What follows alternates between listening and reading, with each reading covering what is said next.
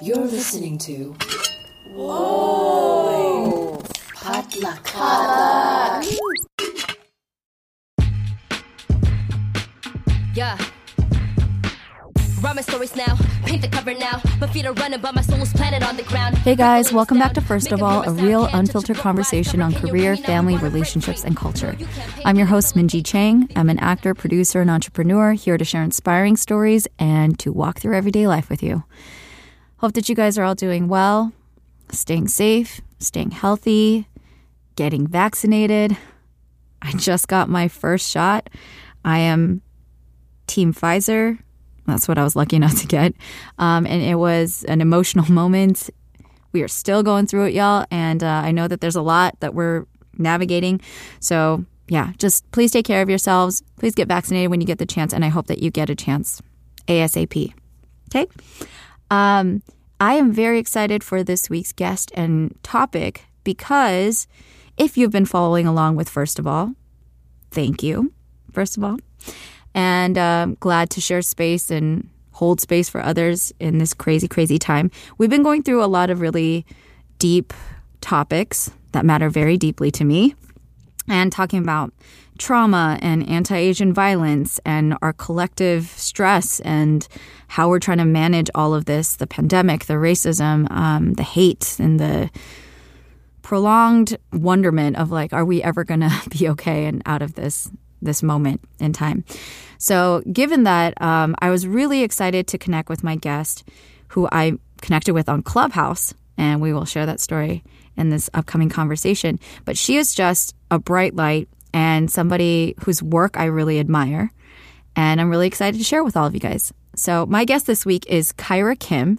And Kyra is a NASA postdoctoral fellow at the Jet Propulsion Laboratory. No big deal. She was born and raised in South Korea and she moved to the US in 2009 to pursue geology. Now, I don't know about you guys, but I don't personally know anybody who has pursued geology. I know people who've been interested in it, but not made it like the center of their studies and or their life. Okay, so Kyra is definitely one of a kind, and she received a dual bachelor's, actually, one in geology and one in music. So Kyra is a creative scientist, and oh my gosh, it's like a match made in heaven. I feel like I met, you know, a soul sister. And uh, she also studied this at the University of Texas in Austin. And that's one of my favorite cities. So, you know, it was meant to be. Her doctoral work focused on groundwater biogeochemical reactions in sandy beaches which we all know about, right? I mean, I knew nothing about. And what I've been fascinated about Kyra's work is that she focuses on water sustainability. So when I heard her share her background and what she does in uh, in Clubhouse, I was just like, I need to connect with this girl right away. And it's been one of these really great connections that have come out of a very interesting and chaotic app. I honestly really appreciate it, but uh, I'm really grateful for this. So Kyra's work has been very, you know, scientifically based. Veda, she's done a lot of research. Um, she is one of few women in that space, and I'm incredibly inspired by who she is and what she's done. And I'm really excited to share that with all of you guys because I think I don't know, I'm personally really drawn in by stories like this when you're the odd person out or you're doing something extraordinary just because you're just being who you are. And this is who Kyra is. She wants to pursue science. She is doing it well. She's doing that at NASA and she's doing things to really help all of us. And in the grand scheme of things, with all of the really heavy things that have been weighing on our hearts and our minds, um, there are other things that still need our attention, like climate change, like the earth. Uh, and we all have a responsibility in that. And there's leaders like Kyra that are doing a lot of this incredibly important work that need to be shared with all of us. So I'm just doing my little part here, first of all, to help share and broadcast it because I'm personally really inspired and interested in it. And I hope that you guys are too. So, yeah, I hope that you enjoy this conversation and that you'll share it with a friend. And also, reminder to please stick around to the end because this week's featured artist is Ruby Ibarra, who is a Filipina rapper who I adore. And uh, you will not be disappointed, and it'll be totally worth sticking through the very end to listen to her music because I'm really excited to feature her. So, without further ado, here's my episode with Kyra Kim. Enjoy. Oh, hey, can't you see? Oh, well, you misjudge me. You look like a farmer, but I'm a lover. You can't touch a book by looking at the cover. So, welcome to First of All, Miss Kyra. Hello. Hi, thanks for having me on. Yeah, for sure. How are you doing today? Good. It's Friday, so can't complain too much. Oh, I always find things to complain about. I don't know about you. You're probably more like a mature person. Than No, me, I'm not. like- yeah. Um, how have, you, how have you been holding up this past year? That's been the thing that I start off a lot of podcasts just checking in. Like, how has your year been, and how, how have you been holding up? Mm. You know, it's been really great, which is, you know, I'm blessed to say. Uh, it was definitely tough being isolated and going through quarantine as with everyone else. Mhm. But I think that helped me reprioritize a lot of things I was missing in life. You know, you get in the rat race and you just keep go, go, go. yeah. Um, and then with COVID, I think I finally sat down and kind of reorganized what I needed to bring to the forefront of my life that I had maybe dropped before. Mm. Um, fitness being one of them. um, oh, okay. Fitness. I'm yeah. Um, so yeah, it's been really great. Good. I'm so glad to hear that. That's really, there's been, you know, so many other versions of this past year, right? With all the exhaustion and stuff. But I Mhm. love it. I think that that uh, reprioritizing thing is so key. It's been a Mhm. very good like byproduct, if you will. Whew. But as I mentioned in, in our hype woman intro, so I love to do it with all my guests is like hype woman them up. You are an incredible like life and journey and career that I'm so excited to talk with you about today. Um, you are a NASA postdoctoral fellow at JPL. People Mhm. don't know JPL is the Jet Propulsion Lab. So no big deal. and um, I took a peek at your website and stuff, but like I and I would love to like explain. Sorry, excuse the construction. We're just gonna like pretend that it's not there. But um, I just want to like even share how I got connected with you because I heard you on Clubhouse, and I'd love to get your opinions on that. But before we get into that, I would love for you to like tell us your what's your like elevator pitch of who you are and how you are here today. Yeah, sure. Before I say anything, I would like to just put out a small disclaimer that anything that I reveal here or discuss is not reflective of the official views of NASA or JPL or USRA. Um, but thank you again for having me. A really quick summary of who I am. Uh, my name is Kyra. I was born and raised in South Korea. And uh, I was born under an engineer father and an English teacher mother. So, you know, I certainly got lucky picking up the English language. Um, I came over to the States um, 2009 after kind of um, redirection of my dreams of becoming a classical pianist. I switched um, thinking into going into lawyer um, as my dream, and then I switched again into sciences. Um, and that's when I arrived in the U.S. in 2009 for college.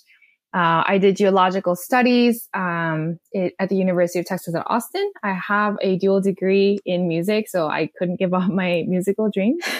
Nice. And then, yeah, and then I kind of really fell in love with the study of water. And so I got my PhD in hydrogeology, where I understood or tried to understand um, beach biogeochemical reactions. Um, and that ultimately led me to look at larger scale groundwater systems um, currently here at NASA JPL. So that's kind of a very quick recap of all the convoluted um, turns I've taken in my life. That is so cool. Also, this is cool. Is totally laying the groundwork for me to ideate my film on Kyra I think that I- don't know. I'm really personally fascinated by everyday people because I think everyday people are people like you, Kyra. Like in terms of like you're a normal human being, and we're le- leading such fascinating lives, right? And you Mhm. say like it's a convoluted journey, but like life always has all these crazy twists and turns, right? It never goes the way you Yeah. expected or planned. So I just, I, you know, I, I want to say you're both equally exceptional and just you're a normal human. And that's what I think is so cool about what you're doing and, and what you are like putting out there in the universe. Um, and to touch on like the, the thing that brought us together, what connected us was me hearing you on Clubhouse. And I think it was, was it like an Asian professionals room? Do you remember? Yeah, it was the Asian professionals like introductions and storytelling room. Got it. Yeah. And I Mhm. think you're like a few people ahead. And so I was just there to like be a fly on the wall. I think Brian or somebody invited me up on stage. So I was like nervous because I don't know about you, but Clubhouse makes me really have a lot of anxiety, even though I host a podcast and whatever. But um hearing you talk and like just share the uniqueness of what you do and what you focus on was amazing. And yeah, I was just like, I got to talk to this girl. I want to know more about her story. And can we, maybe let's just start with Clubhouse because I'm so curious. Um, what's kind of this larger mission that you have with water? Like, I, I might be jumping forward a lot because I just want to get to the good stuff, but like, I also want to know about your journey. But what is the what is the thing that you were sharing in that clubhouse room and what have you been trying to achieve with like your social media and using that as as a platform yeah, uh, what a loaded question to start off with. but no, it's okay. I think this is a great um, topic to start talking about. Uh, kind of opening into you know what I do for science, what my passions are outside of just my workplace. Mm-hmm. Um, so with COVID um, and with quarantine going on, I think a lot of the things that I loved about being an academic and being a researcher, you know, part of what comes with being a scientist, all of those things were stripped away mm-hmm. meaning, you know, field work or travel, conferences, you know, um, social meetings with people. Um, all of those things were gone. And I basically spent a year just at my apartment, um, um, doing quote unquote science, but a very isolating version where it's like just data analysis and coding, a lot of writing. And so I missed a lot of the social and the outreach aspect of science. And then mm-hmm. I kind of stumbled upon Clubhouse immediately off the bat, I started to get connected with some amazing people. And then I realized, oh, I remember that people actually need to hear this about the work that I'm doing. Oh, I remember that, you know, outreach used to be one of my favorite portions and explaining science to non, you know, scientists. Um, yeah. and I think the difference was that in other outreach opportunities before, it was very targeted, right? You're invited to a high school class or you go to a kindergarten and present something or you're at a scientific conference. But with Clubhouse, you have a mix of people. So you really have to be general with your explanations um, and make it relatable to a much broader spectrum of people. And I found that really fun.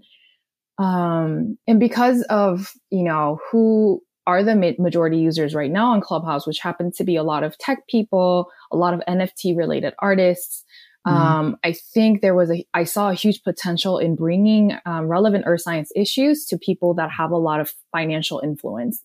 Um, and I'm a big champion for innovation coming in to fix a lot of these emerging earth issues. Of course, it's a hand in hand effort with other regulatory frameworks or cultural shifts that people perceive. But I also think there's a huge untapped market of entrepreneurship um, for a lot of these big emerging earth issues. Um, and so I started leveraging Clubhouse for that. Um, and then the other aspect of it is the Asian professionals community. Um, I went to school in a very small town in Delaware. And. I was, uh, it was a satellite campus. So it was very far from some of these big major cities. Um, it was a, I think the population was around 2,700 and wow. it was a retirement town. So the average age was something like 63. yeah. and, and, so I remember up to maybe like my fourth or fifth year, I was the resident Korean living in that small town. Um, and so I was basically segregated from the Asian community. And when I moved to LA, that was kind of a big culture shock. You know, I think being South Korean, I always just think of Koreans that I could u- use as a community to guide me. But when I arrived in LA, you know, we have something like, I think 42 Pan Asian communities and ethnicities and nationalities, right? And I forgot, you know, or I, I guess I never knew what it meant to have friends that were, you know, Vietnamese or Thai or, you know, just in Indian. Like they were all around, but I never knew what the community was like. Yeah. Um, and Clubhouse has been really great. Um, in getting me plugged in, especially in this current times, um, with a lot of AAPI issues rising up um, I'm getting the support that I didn't know I was missing. So I'm really glad we got connected.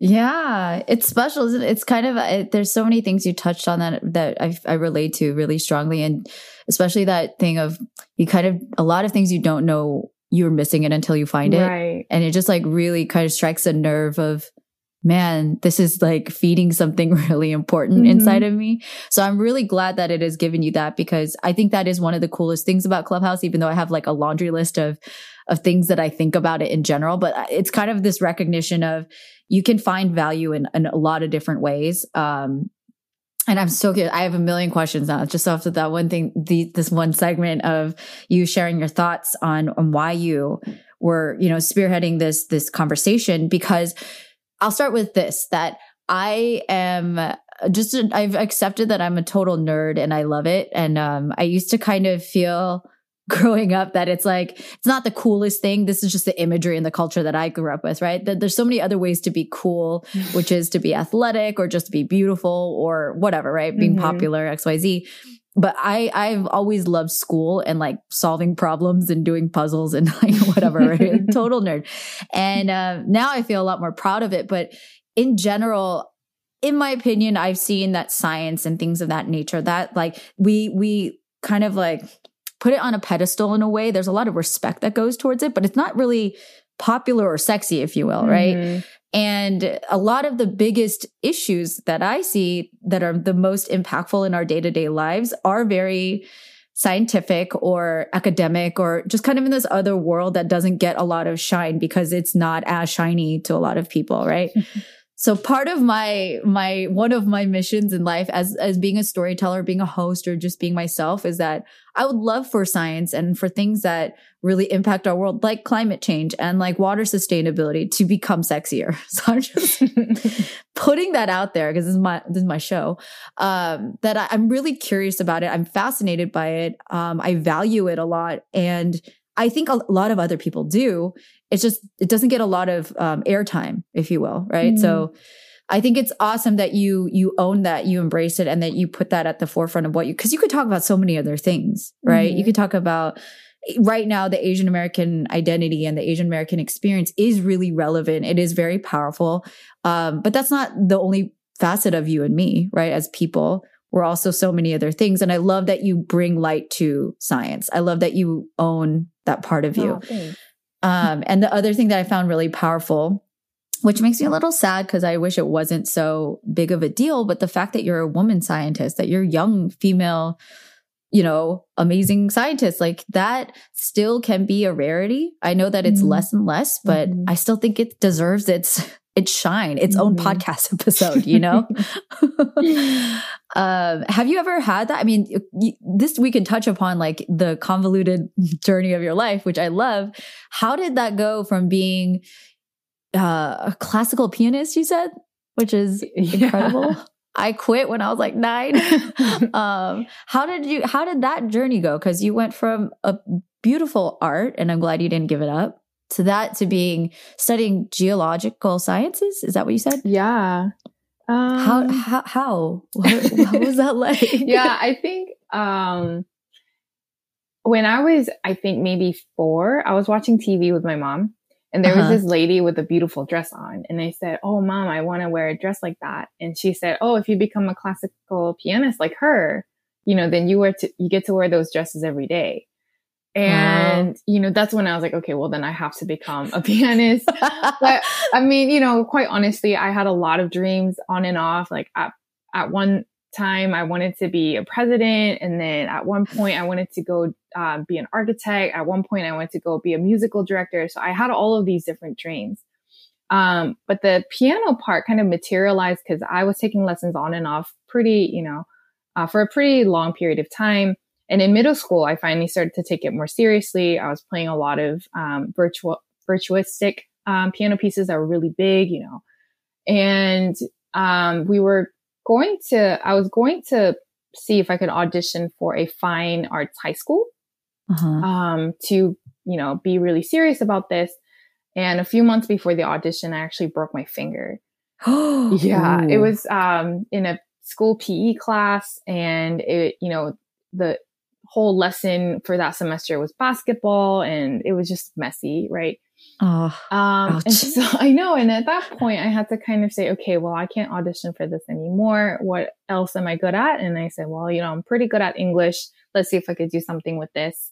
Mm. Um, and so I went to a foreign language high school, um, and I was an English major, uh, where all of the English majors are pretty, um, they're trained to go um, study abroad for college in an English speaking country. So our class plan was, you know, very conducive to taking the SATs and APs like at the US schooling system cycle, Nice. you know, because But also, I'm sorry. no, just because like the Korean semesters don't align right perfectly with the US Mhm. semester system. Um, and so our school was pretty flexible in that. And I went to school with a lot of um, friends that wanted to go into the humanities. So everybody wanted to become like an ambassador or go into finance. It was very, um, eh, or, you know, like international relations. And so we had a lot of those um, occupations that people were aspiring to go into. And I thought, okay, well, I want to go be um, a human rights lawyer. wow. And I got into a school for early admissions with international relations as my um, undergraduate major. And I figured I'd just go to law school after that.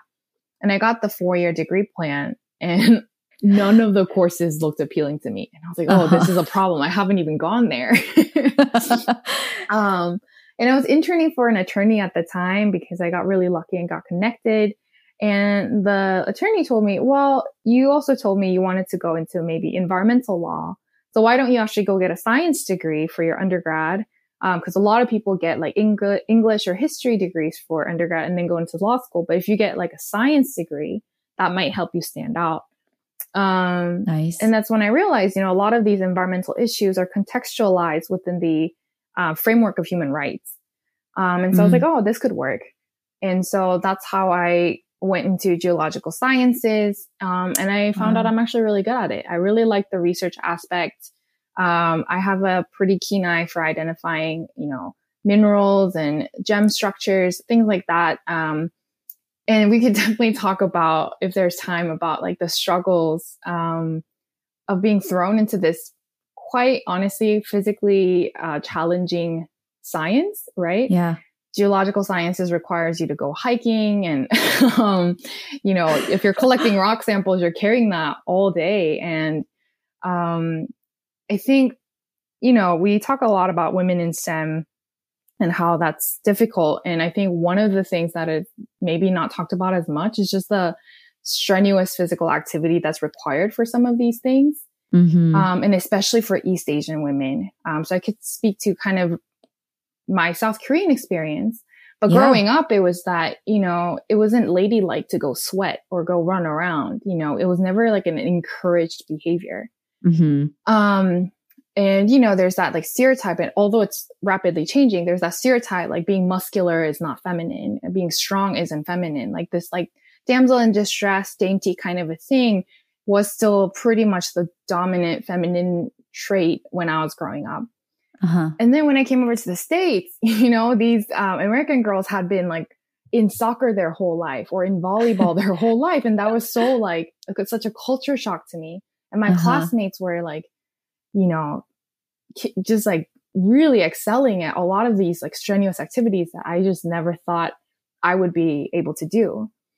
Um, so that was like a personal um, journey as well. And then overcoming the fact that, oh, okay, so like being strong or being fit um, only adds to my experience as a woman in science, not takes away from my femininity at all, right?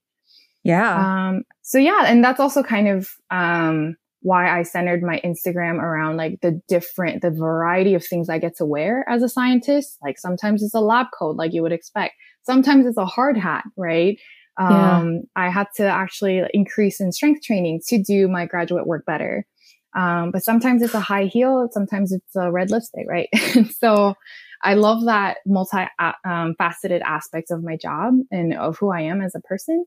Um, so yeah, being a, that's how I kind of ended up in, um, science and also kind of adding on, you know, how it was being a South Korean woman in geology.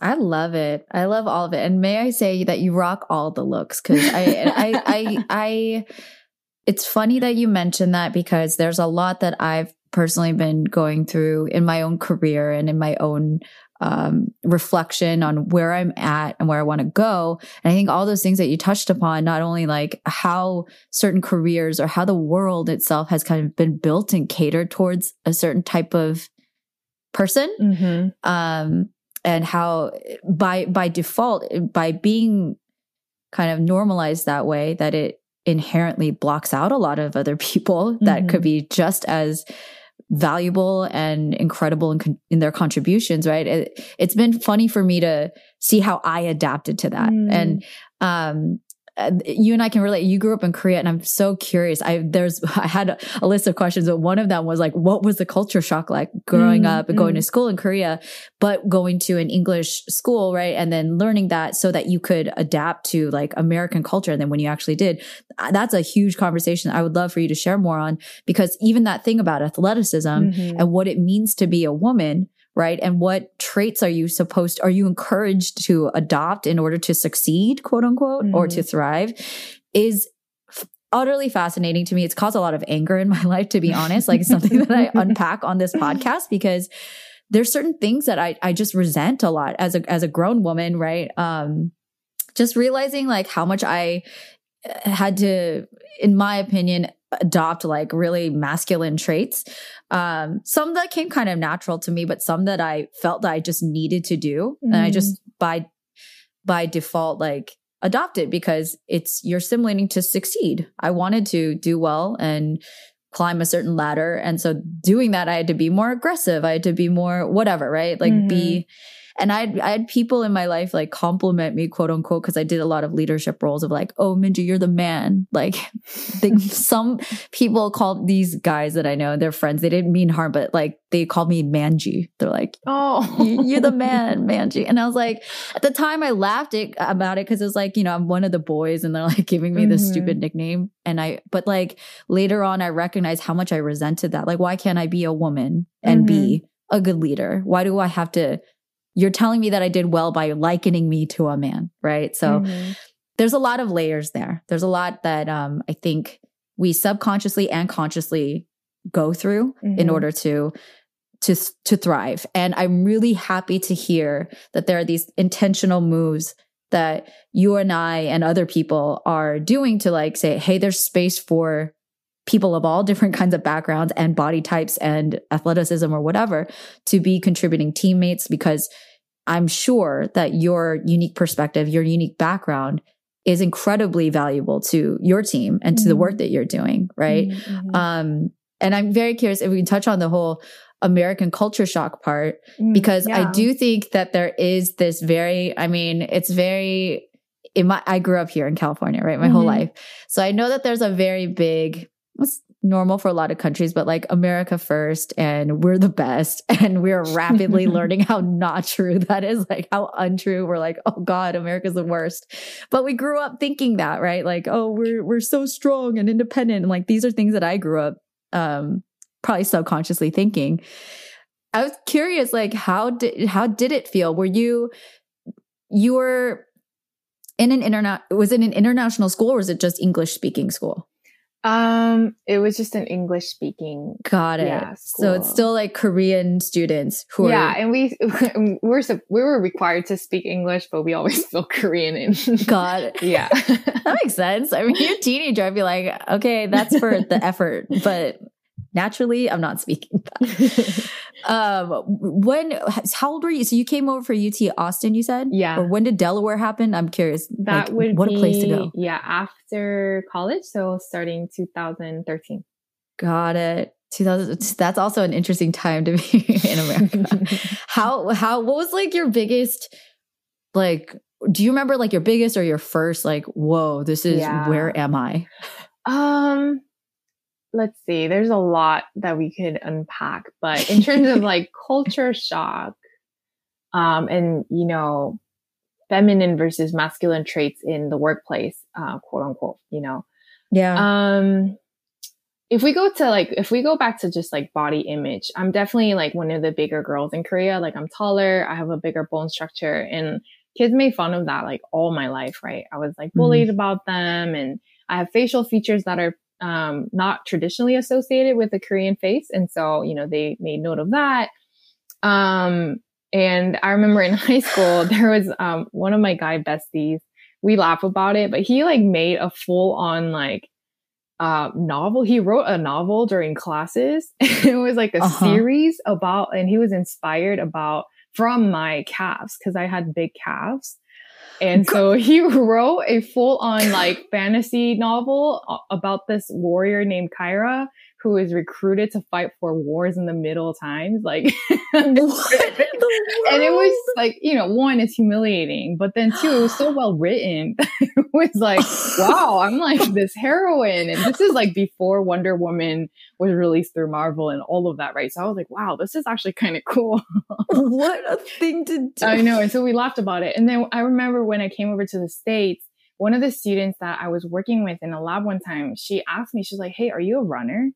And I was like, why? She was like, no, you just have runner's legs. And I got so offended, but she meant mm-hmm. it as a compliment, right? Mm-hmm. She was like, mm-hmm. your legs are super toned.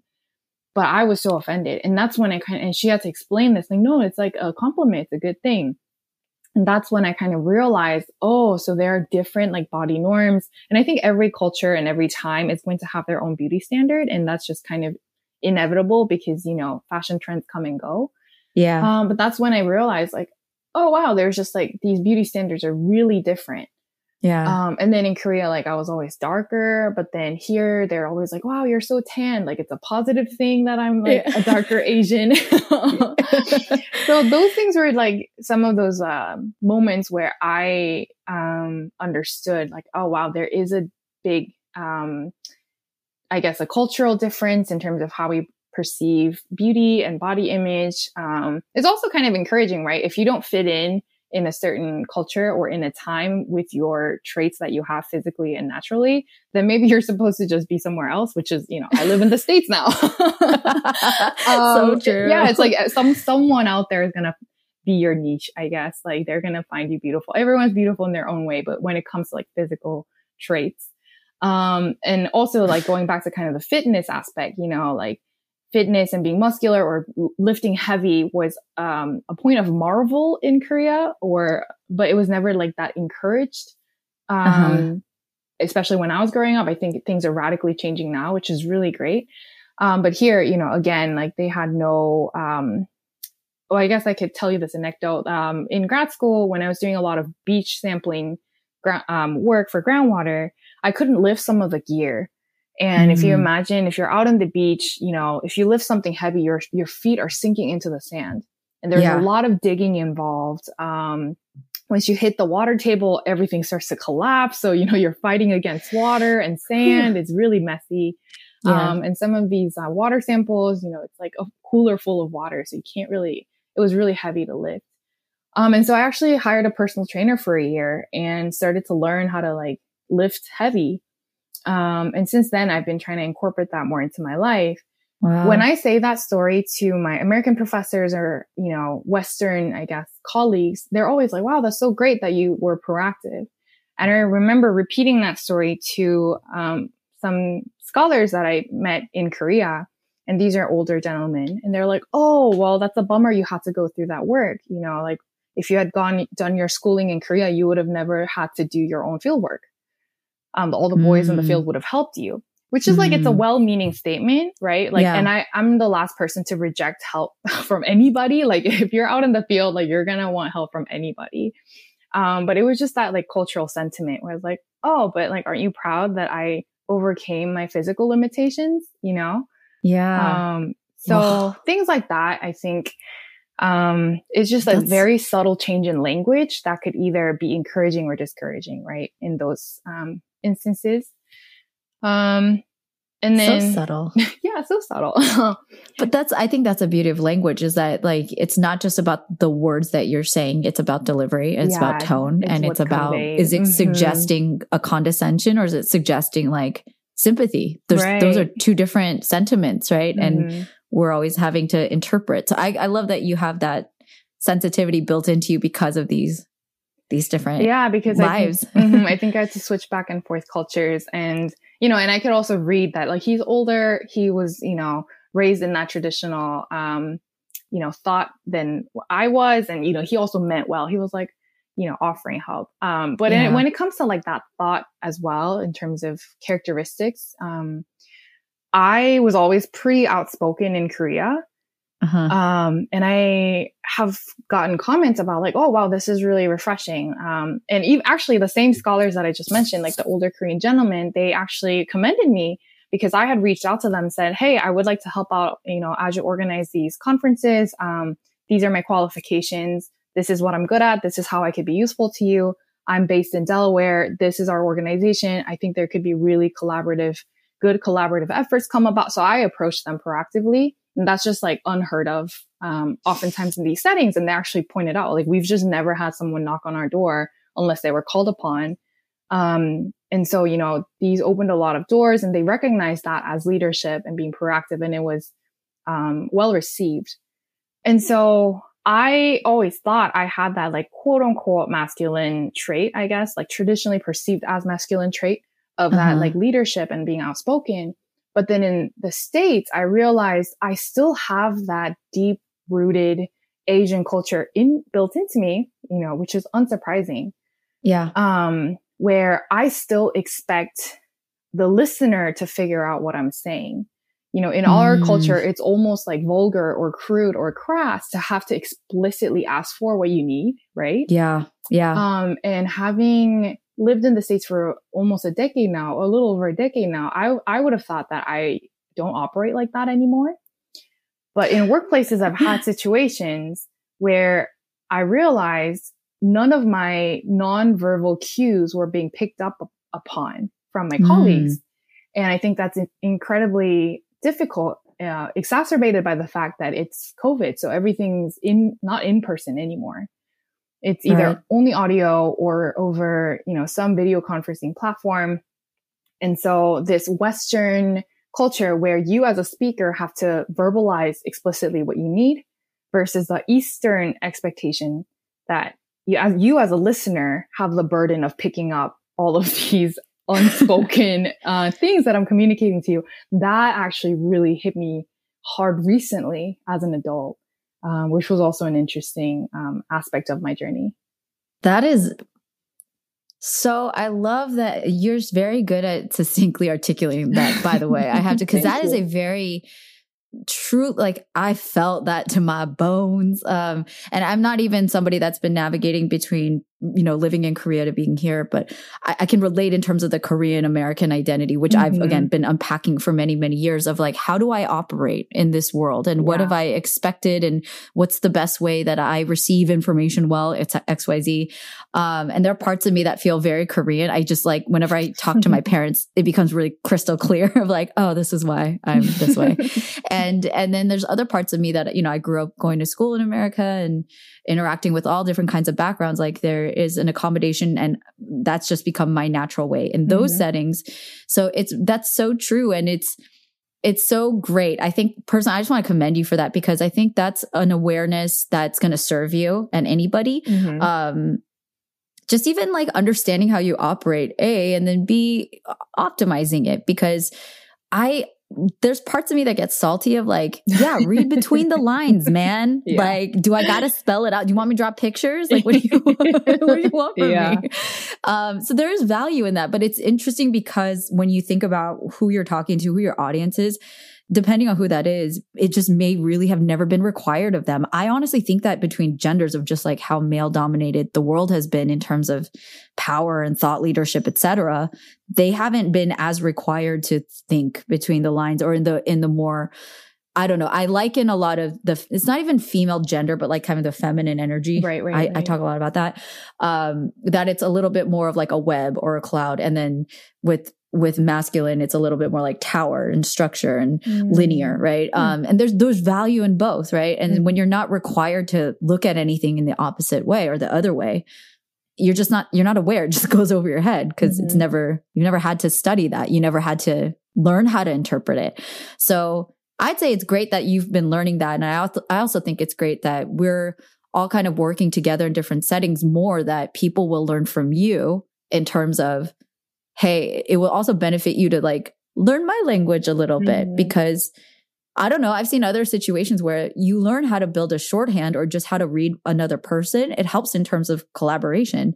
You don't have to, I'm talking about an efficiency standpoint. like you don't have to spend all the time in the world painting out every single little thing, right? You kind of learn how to adapt. So I think there's value in both ways, but I think that it's really great that you are so aware of that and, and that you can kind of figure out where to go from here. And I hope that you kind of assert that because as a Korean American female, I will like I I really relate to feeling like I'm I'm being expected to dampen myself mm-hmm. or make myself smaller or mm-hmm. adjust my behavior to somebody mm-hmm. else. Oh, that yeah. is a natural inclination. Mm-hmm.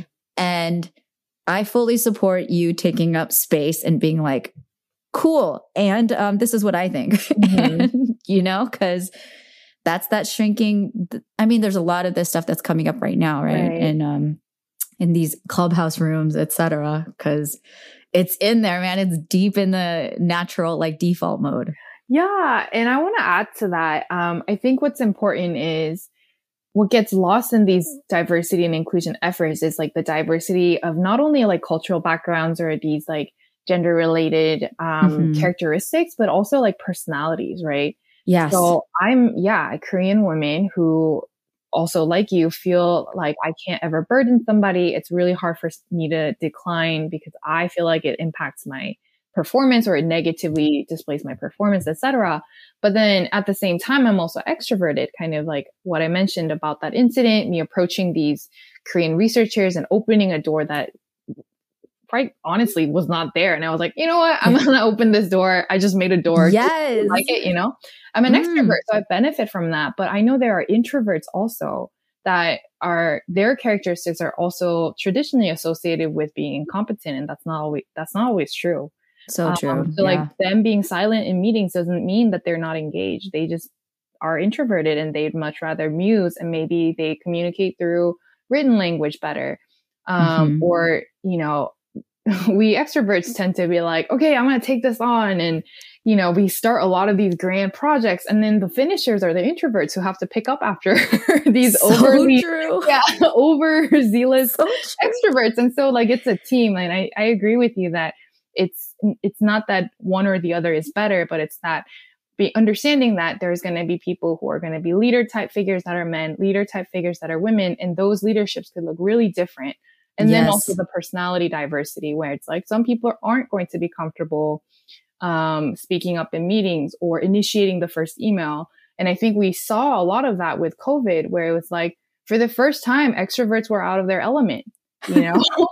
and, what do I do? or even as something simple as like, oh, some people don't want to turn on their camera, you know? Mm. Although we are used to seeing each other face to face in meetings, for some reason that intimacy of having to open the camera in my in the comfort of my home you know was yeah. mentally more taxing for other people than you know compared to some others and so i think that diversity of personality and acknowledging that and trying to be more um, sensitive and um, and how to work better as a team um, that's i think is going to be a huge maybe i want to say supporting or supplementary effort to you know, the overall like women in STEM kind of inclusion effort. Absolutely. So well said. I agree. It's it's been humbling for me personally because um having to manage teams in the past and then being part of them, you know, number of different experiences, really always getting kind of good harsh reminders. I won't say harsh in like a terrible way. Good reminders that there's so many assets to people who do not care to get the limelight or mm-hmm, mm-hmm. who mm-hmm. who are not the first to volunteer their thoughts that's something that i think is just part of like maturing so that you can have the have the perspective and like the wisdom to to see that um that a lot of the people that I have relied on over the years in a consistent manner to like like you said finish things and follow through yeah. are not the ones who talk a ton you know or the, or that like not to get me wrong there are like I have extrovert friends who are like they're salt to the earth like so dependable and that's dope and I really rely on those people but I've also like just realized time and time again not to discount certain people just because of maybe a first impression or a tendency to like be different than me, right? That we can mm-hmm. bring our various traits because I would have to be a spokesperson for whatever because I feel a little bit more comfortable speaking publicly or whatever it was. And that was great and that's valuable and I would play my part, but also like give give space to shine on other people in the way that they like because they don't all want to be like yeah. hey let's feature you on instagram they're like no please god don't ever do that like, i don't want that but just extending a thank you or giving them something personal like i've had to learn to do that because mm-hmm. i was mm. going to be doing myself a disservice the team a disservice to like think oh everybody who's like passionate and like you know like certain traits that we mm-hmm. equate to being leaders or you know that's changing a lot is like it's a disservice to me, the project, whatever it was. I was like, let's stop for a second. Like who who's really valuable and why? Um, and I love that you brought that up. Another good reminder. I really, really, really could talk to you about culture all day, but I really want to also learn about your work because mm-hmm. water sustainability, man. Okay, this. you and I got to have a little chat a couple weeks ago when we connected. I was, I've been thinking about it seriously and just right out the gate, Kara, I just want to say thank you for doing this work because I genuinely like there's times where I regret giving up my science mm. life because I wanted to be a doctor and I really wanted to spend my time. There's part of me that loved just the, the lab, like mm-hmm. pipetting things and mm-hmm. calculating things and making sure that they were exact. And like there's something really satisfying about that. And there's part oh, of me that misses that when I'm just, oh, what's this, uh, the story concept and what's the story? Like it's all great, but I'm like, no, but what about facts and what about data?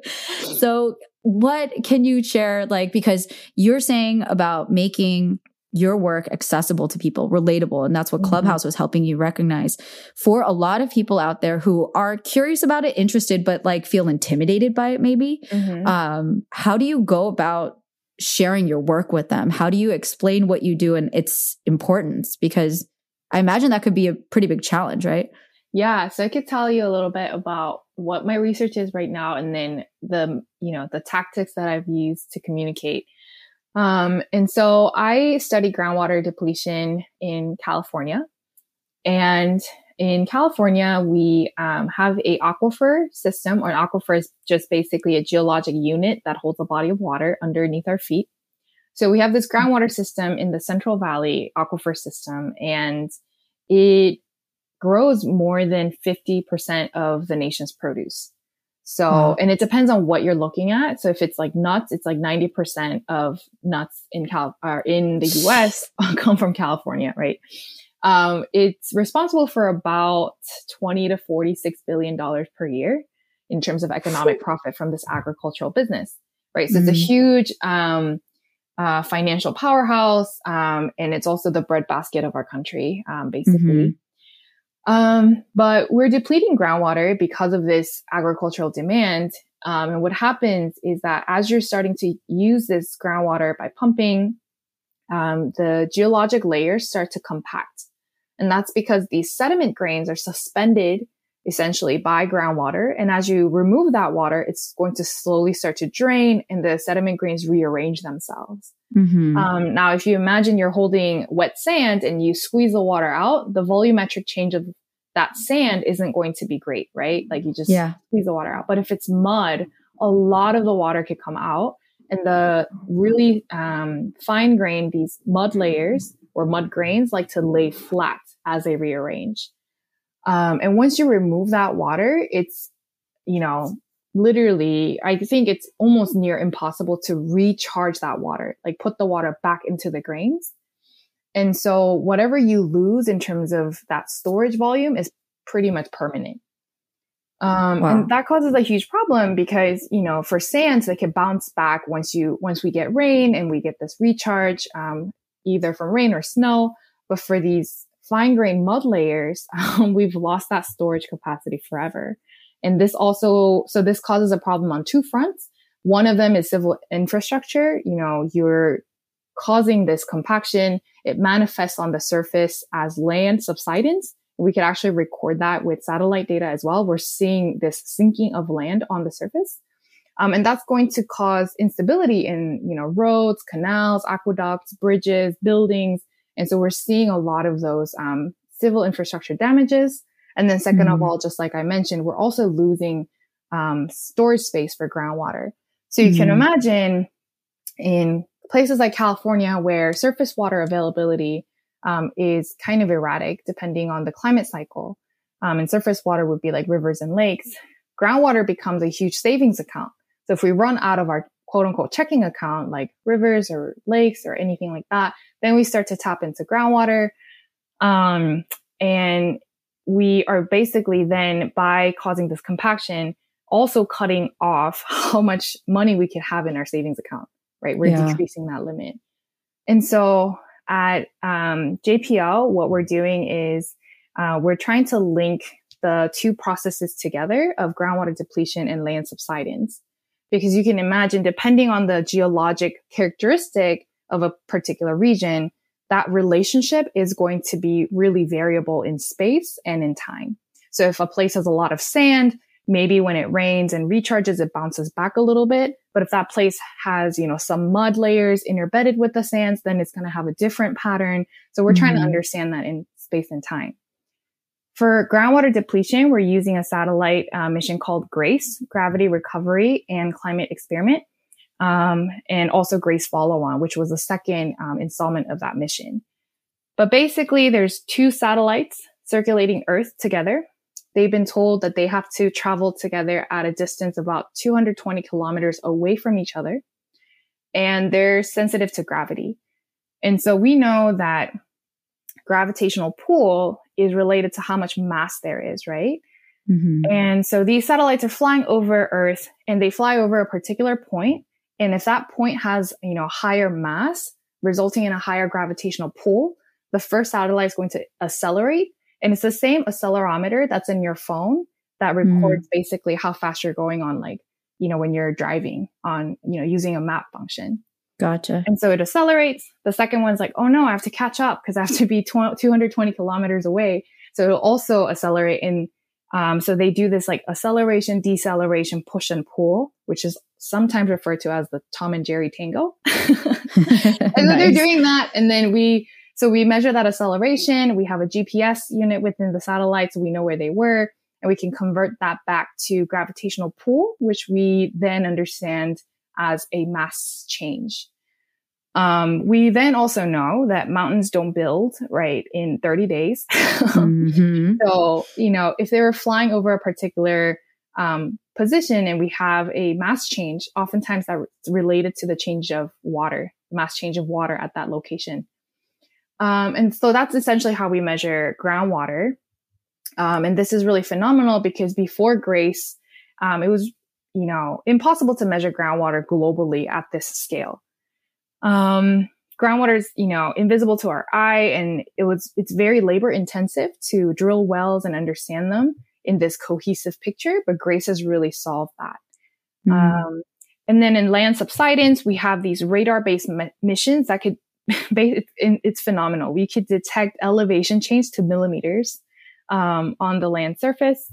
And so I take the two data sets together. I know this is a lot of information, but I basically take the two data sets together, tie it in a computer based numerical model to better understand this groundwater depletion and subsidence so that we could better manage our water resources. Awesome. So we're, uh, I'm, I'm seriously just like, as you're talking through this, I'm envisioning this is the way my brain works. I'm mm-hmm. like envisioning all of these measurements happening, the technology that we have available to us so that you can take these rapid data points that you're getting like and to calculate some sort of uh or like a status, I guess a status report, right? Yeah, of like yeah. what, what's happening at that particular moment of time. So that and so ultimately does this do these like reports of this data obviously goes to who does it go to? Like mm-hmm. what is it impacting in terms of action based on this information? Yeah, that's a great question. And I think we could like kind of tie it back to kind of the communication methods uh, for my science. Mm-hmm. And I think in the recent years, um, the scientific community have really emphasized um, communication outside of just the research uh, field or mm-hmm. just academe in general. And so there's a heavy emphasis on the social relevance of these research projects going on, you know, and especially for NASA or NSF, National Science Foundation, a lot of those uh, funding um, money comes from taxpayer dollars, right? So like, mm-hmm. why why do we care as a society about these things? And I think it's easier for me because we, you know, I work on water, and water is essential part of any human civilization and life, and so it's easier to, you know, win people's hearts, I guess, in terms of why water is important. Yeah. Um, but I have also had challenges communicating certain parts of my science to people because they were from different backgrounds. So we could get into the tactics later, but in terms of the action items, um, so the project that I'm working on um, is collaborating, um, or it's part of a collaborative effort with California Department of Water Resources and also U.S. Geological Survey. Mm. So in 2014, um, California passed this act called the Sustainable Groundwater Management Act. So it's SGMA, and we read it as SIGMA. And SIGMA essentially um, is pushing towards groundwater sustainability and requiring um, water districts to basically avoid unnecessary groundwater overdraft and also try to avoid uh, land subsidence. And so our data that we process here at JPL becomes incredibly valuable because it allows these governing bodies and other, um, you know, research institutions to understand, just like you said, the status of what's been going on. Mm-hmm. Um, and so, you know, for example, you know, we could say California Central Valley is divided into these groundwater sustainability agencies. Um, and so a particular agency might be interested in like what are the rates of groundwater depletion and what's the pattern of subsidence that's related to this groundwater depletion. And, you know, these um, reports or these numbers that we calculate could be incredibly useful in giving them a baseline so that they can move towards a better management of their water. Gotcha. But just to kind of zoom out, right? Because in general, there's so many things that are competing for our attention, right? And whether that's, you know, anti-Asian violence, which is deeply personal and like you feel it in your emotions and your heart and like protectiveness of family and your friends and self versus something that's like about groundwater, which is incredibly vital, right? We could build a very, I think, a very strong case to based on evidence, like say how this is very impactful for your immediate and very near future and like, you know, the rest of your children and grandchildren mm-hmm. for there to be sustainability for there to be good practices and policies and protection of that of that water source so that like on so many levels it's impacting the quality of our life right but sometimes people don't really feel that mm-hmm. so i just i i want to just reiterate like i really just respect and appreciate the work that you do and i i'm curious like how to continue to build more opportunities for that for that narrative to be shared because right now what i'm learning and i have been learning especially in covid right this very fascinating situation we have all this tremendous data right in mm-hmm. my opinion science and facts to help guide our our behavior like to tell us what to do so that we can kind of create a better life for ourselves, not for others per se, others and us, right? Like we have good groundwater and we are creating a good um, practice and like uh, and creating sustainability, it benefits us directly. Mm-hmm. But that gets lost sometimes, right? And there's there's kinds of like these stories and narratives. It's where I'm fascinated as a storyteller. Like, what do people say in order to argue against the importance of this, right? Mm-hmm. And it makes sense because people will will argue for whatever they're championing, right? They'll say like, okay, well, like human rights and these things are more important than water, right? And th- there's always kind of with budgets and with airtime and um, with people like listening even to what you have to say. There's going to be competing things. How have you dealt with with convincing people like it's i love that you, you i'm sure you spent a, such amount a good amount of time doing the research getting all these data getting the reports together but at the end of the day what you're trying to do is is make an impact so that we can so that we can preserve mm-hmm. you know this most vital resource that we need mm-hmm. um in a way that's like not entering a danger zone. And I'm curious, like, are we in that danger zone? Because growing up in California, I feel like we've just had drought after drought. And that's what I think of the larger landscape of climate change. Mm-hmm. What that has done in terms of long term effects, like we've been told, like, you know, we are out, we're tapped out, we've gone into all our aquifers. And they were doing that because of the almond uh, industry. That's what I was learning on NPR that, you know, they were tapping into aquifers that they shouldn't have because they wanted to sustain the almond trees, which in my opinion was very, very capitalistic, very much putting wealth and economy above the long term well being of, of, of everybody, all Californians. And like, you're just putting profit over everything and jacking up the price of almonds, which was like offensive to me because I like almonds. and I was like, dang, dude, $14 a bag. Are you out of your mind? Right. So there's like all these multiple outcomes, but how do you translate or how do you communicate significance when people prioritize so many other things and there's all these competing factors of like what we're going to say is important to focus on. Yeah um, well i just want to first off start by saying you keep think, saying oh you know what you're doing is great but i really think these science tangential careers and science tangential opportunities are so critical and vital to science, you know? Mm. And so that's why we started, instead of saying STEM, we started saying STEAM by adding art. Mm. Um, right. And so like you're getting my story out there by inviting me to the podcast. There are, you know, producers who want to make documentaries and there are people that are trying to, you know, quote unquote, make it cool, like we talked about, you know, it's like inserting it into the culture that people can assess it if they wanted to. It's no longer that ivory tower, right? And we're trying to demolish that um, mm. barrier of knowledge in creative ways that make it accessible to anybody. Yeah. Um, and I think in that, there's this incredible um, diversity that we face, right? Just like you said, people have, they champion for different things. They have different life priorities that they're operating in. And so as a scientist, it, I think part of my job is to understand, well, what's their storyline? What are they operating under? And how can I, well, where, where do I fit in their storyline? You know, and where mm-hmm. does my work fit? Because, you know, I mean, this is what I'm doing for my career now. It's what pays my bills at this, at this time. And so for me, this is like something that, and I think all science uh, scientists will be biased that what their research is, you know, is going to be the most critical. And you want to be that way, right? Because you want to be passionate about the work that you're doing. And I think sometimes that produces better results mm-hmm. uh, when you're very, when you're acting on this personal conviction, um, and, or more like a personal motivation. Mm-hmm. But I know that it's not going to be the case for certain people. Um, if I go talk to somebody who is maybe a mom of three, like she, her biggest thing on the plate is like making sure her kids are fed and rested, right? And maybe she doesn't have time or the financial resources to care about this. Right. Or maybe I'm talking to someone um, um, who has a summer home and who could afford that kind of um, luxury. And I'm telling them, oh, with sea level rise, you're your house will be underwater by 2050. They're like, well, I'll be gone by 2050, you know, and that's out of here. Yeah. So their biggest priority might be like being healthy enough to enjoy their summer home when, when they can, you know? Right. And so, um, and I've gave, I've given very, um, you know, cross sectional examples, but they're also coming from years and years of what they've gone through.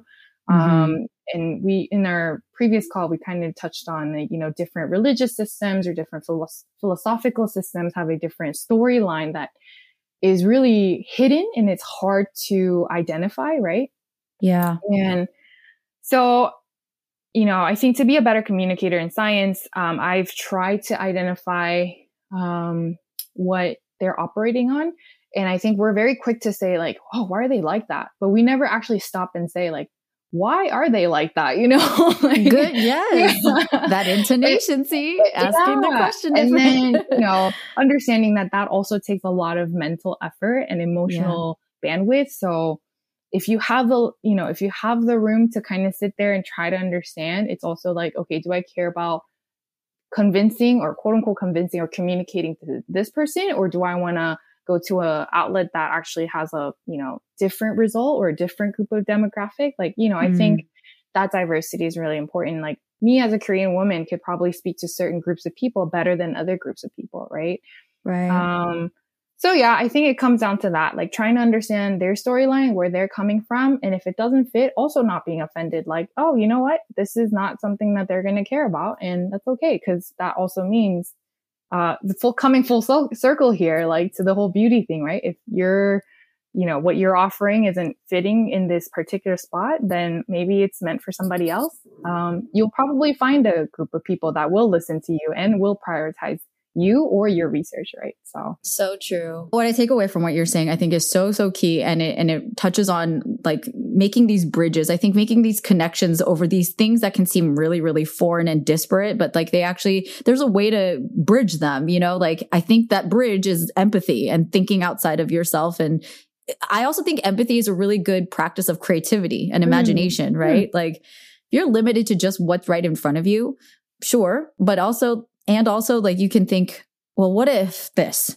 Mm-hmm. And what about that? And that could serve you really, really well. So I'm also, I'm learning because I'm such a deeply emotional person. I've learned a lot about how to make a case in a practical sense mm-hmm. because mm-hmm. for me, I'm driven a lot by passion and feeling and what I think is, you know, right for my soul and what feels good to my heart so I can sleep well at night. Mm-hmm. But I think there's so many people I've met that really operate in like, well, what's in it for me? And that what's in it for me can be either like what you're saying, survival things of like, what do I need in order to survive today? because mm-hmm. I'm working three jobs and I don't have enough to care about climate change or XYZ. That's really important to know.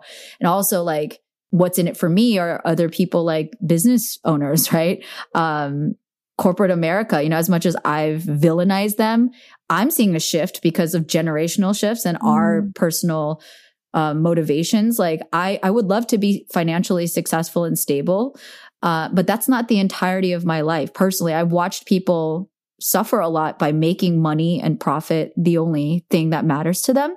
So I think that's even happening in the corporate world of mm-hmm. like what matters to them is not just having tons of money and being profitable but doing good in the world right? And i could build a business case or like why you should care about this. Um, by saying it's good business to care about the future because that's what we currently us a lot of young people care about.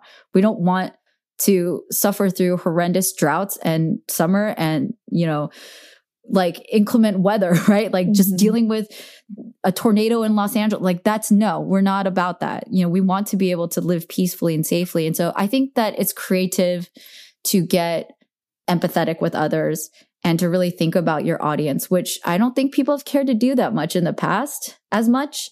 And now I think there's more at stake. Personally, I think there's mm. clear indication of like what's at stake if you don't think of just outside yourself and mm-hmm. how you mm-hmm. operate. Mm-hmm. There needs to be more empathy for both moral, ethical, and like practical reasons. So I just, I'm very grateful that you shared that perspective because I think that it is really mentally taxing. Like it's very, it's a lot of effort. Yeah. Right? Like you're yeah. saying. We can be. Um, but EQ, you know, is one of the things that we're recognizing as a society that it is vital and critical. I mean, we've even coined it EQ, meaning it's, it's a part of human intelligence, right?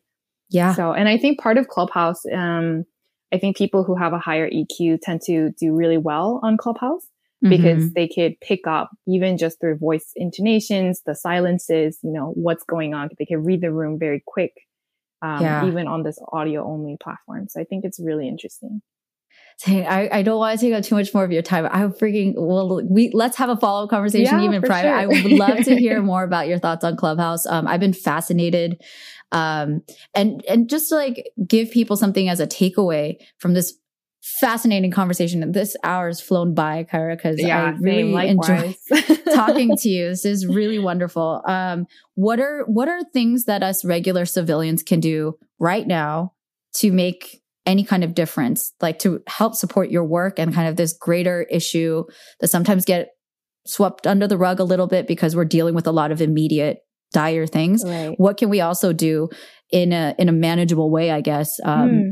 that won't kill us but we can really make an impact yeah what a great word manageable way right I'm, I'm, usually very cautious um, of you know slogans or efforts where it's like if you don't do this you're a bad person right and yeah. we see that a lot related to some of these um, climate or earth science um, issues. And I think that could really be taxing, like you said, like it could be unmanageable when you're dealing with so many other things. And so, honestly, the general posture of curiosity towards science, mm. um, you know, like you, you just, you know, you sent me an email, we connected, and you were willing to listen. Like that willingness to listen, I think is amazing. And unfortunately, going back to some of the stereotypes that, you know, um, people in STEM have, may sometimes we're socially awkward. And so we're going to need that extra push of like, Hey, can we interview you? Or like, Hey, can you talk about your research? And once you get them going, they're going to be so excited to share. Right. Yeah. And unfortunately, I think because of how some of these scientific conferences are sent, uh, structured, like the general public can't really attend them because it's expensive or they don't know mm-hmm. about them. Um, mm-hmm. And it's very highly technical. But the more I think there is a demand for the general public to be like, hey, so what are you doing and why is it important? That curiosity can really open up conversations and get the scientists excited. Um, and so I certainly do think there are you know, scientists that are very extroverted, like I am, uh, who love to talk to people, but there are also people that um, need a little bit of an extra push. So being curious, um, looking up, you know, and I think scientific community has also done a great job of pushing for more um, communication methods. So we're starting to do graphical abstracts, meaning, you know, when you open a scientific publication, now you're going to maybe have like this picture, like a schematic, schematic diagram that shows you what the research is. Mm. We've also started to incorporate plain language summary. Um, so abstracts are basically free to access material for any uh, publish publication. And so, mm-hmm. you know, mm-hmm. journals, you have to pay a subscription or you, you have this like pay barrier to get the full article and the full data. But the abstracts are always released with the title and information uh, for the authors. And then on top of that, now a lot of these journals are requiring plain language summary, meaning, you know, can you explain your work in a, you know, non-jargon heavy, less technical language for the general public? And so yeah. I think these efforts are really great. And so yeah.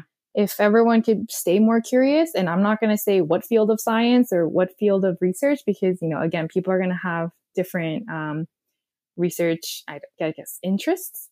Um, and so mm-hmm. just keep mm-hmm. exploring that. Just keep um, pushing us scientists to talk to you more. And I think we'll slowly get there invitation. I love it. I love it. And I also want to like stay encouraging to you and to your colleagues because I think in general, one thing that can be, again, the word intimidating, I think is a really key thing that I personally even felt, even for someone who is curious and mm.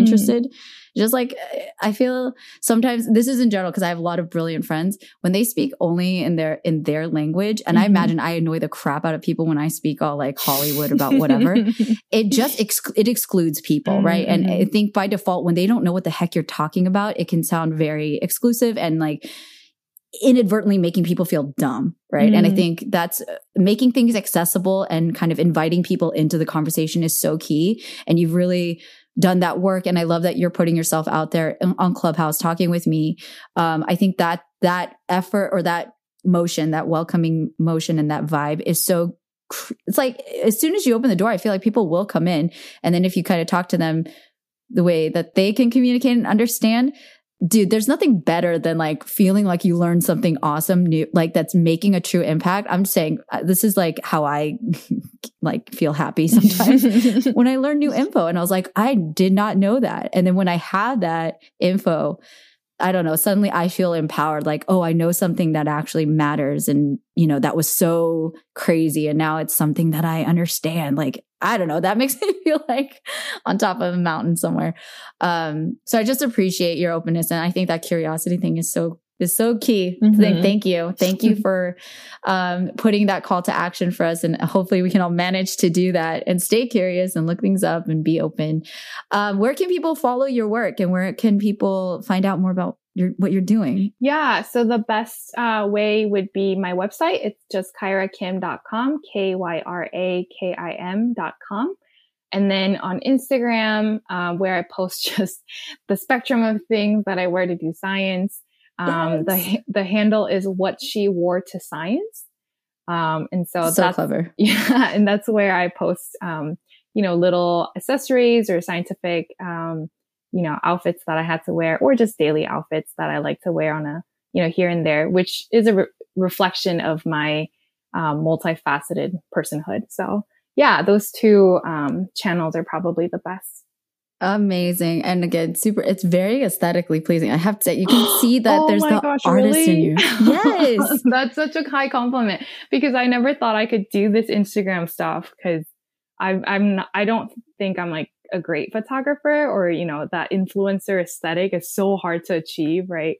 It um, is. And so, and so I object when you say like, I'm not like, I think, yeah, you can tell there's an artist in you. And I think there's a lot of art in science. And I think it's beautiful. Oh, so thank you very much. You're so welcome. Um, thank you again for being on. First of all, I'm really glad we connected. I'm, I'm we'll definitely stay in touch. I definitely want to learn more about your work. Um, any last words? I know that we've like closed this out like eight times. any last words of encouragement? Anything else um, besides telling people to stay curious? Yep. Uh, stay curious, but in manageable ways. I think take care of yourself and don't feel too down when people don't share the same priority, right? So mm. there's a niche for you somewhere, is I think my takeaway. So true. Thank you. Thank you, Kyra. Thank you so much. Thank you guys for tuning in for this week's episode of First of All with Kyra Kim. Kyra, thank you so much for being an incredible guest, and I'm so excited for all the work that you are doing and that you're going to do. And we will all be following along um, because I'm sure everybody was that much more invested in all the incredible stuff you're doing. If you guys were not heavily invested after this conversation, then I don't know what to tell you because it's very inspiring. but you guys can follow Kyra's work at uh, her Twitter and her Instagram, What She Wore to Science. And you can also follow her on Clubhouse, Kyra Kim CH, and keep up to date with all the great stuff she's going to be doing. So, I want to say thank you to all of you listeners for being such an incredible support system and for being so wonderful and loving. I would love to hear from you guys. If you want to reach out, feel free to email me at firstofallpod at gmail.com. You can follow me on Instagram at firstofallpod at Minjeezy. And yeah, I would love to hear feedback from you, questions, uh, shout outs, and tag me. Appreciate all of it. It's really great to hear from all of you guys and to know any and all impact that this is making. I really appreciate it. And thank you to Marvin Yue, my audio engineer and producer. Thank you to Juliana Deer. Juliana, you're the best. I appreciate you so much. And this week, I'd like to do a special Patreon shout out because I have an incredible group of patrons that help me keep this microphone on. Uh, but this week, I want to do a special shout out to my patron, Long Vo. Long, you have become such an incredible friend, and I respect you so much for the work that you're doing as a writer, what you do in health and fitness, the care that you give to your clients, to your friends, uh, to the Asian American community, what you do with authors in the literary world. World, excuse me, I can't talk anymore. But um, it's truly inspiring, and I just appreciate you so much. Thank you for supporting, first of all. Thank you for supporting me, and I will see you on the next Google Hangout. So I appreciate you. Thank you, Long. If you'd like to find out any more information about First of All, you can go to firstofallpod.com. You can find me on all the podcast platforms Spotify, Google Play, Apple Podcasts, Stitcher. I'm all over there. Please leave a five star review. Um, if you enjoy this podcast, I would really appreciate that. And I'm also a proud member of the Potluck Podcast Collective, and that's a collective of Asian American podcasters and storytellers. So please feel free to go check out some of the awesome shows that are featured there. Uh, you will not be disappointed. You'll learn lots and laugh lots. So go check it out. That brings us to our outro music. This week we are featuring Ruby Ibarra, who is an incredible Filipina rapper from the Bay Area. I love her to death, and her song You Can't Judge a Book by Its Cover is fire. Please enjoy it. Get fired up and go handle your day, week, month, year. Uh, I'm sending you lots of love. Take care of yourselves. I'll talk to you soon. Bye. Come and get your lighters up. Think we outsiders? The fire's inside of us. We ain't stopping. No one's gonna hold me back. Put me on a track. Ain't no telling where I'm headed at. I break one, I break two, I break three strings. I take some from my lungs to breathe my dreams. Dribble when I'm in that. Feeling like I'm in when moments get illa. Still, I'm never giving in. Can't touch a fish by looking in the pond. Can't touch right by looking at the wrong. You can't touch one by looking at the other. You can't touch a book by looking at the cover. Oh, hey, can't you see? Oh well, you misjudge me, you look like a farmer. But I'm a lover, you can't touch a book by looking at the cover. Oh hey, can't you see? Oh well, you misjudge me, you look like a farmer. But I'm a lover, you can't touch a book by looking at the cover. You can't touch a book by looking at the cover. You can't touch a book by looking at the cover.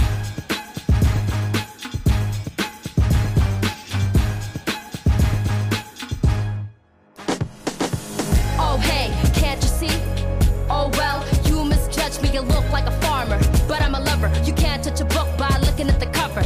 Oh hey, can't you see? Oh well, you misjudge me, you look like a farmer. But I'm a lover, you can't touch a book by looking at the cover. You can't touch a book by looking at the cover.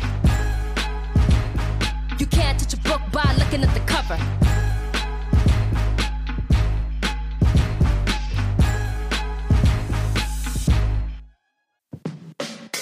Hey, I'm Phil Yu, and you may know me from a blog called Angry Asian Man. And I'm Jeff Yang, author, journalist, and celebrity dad.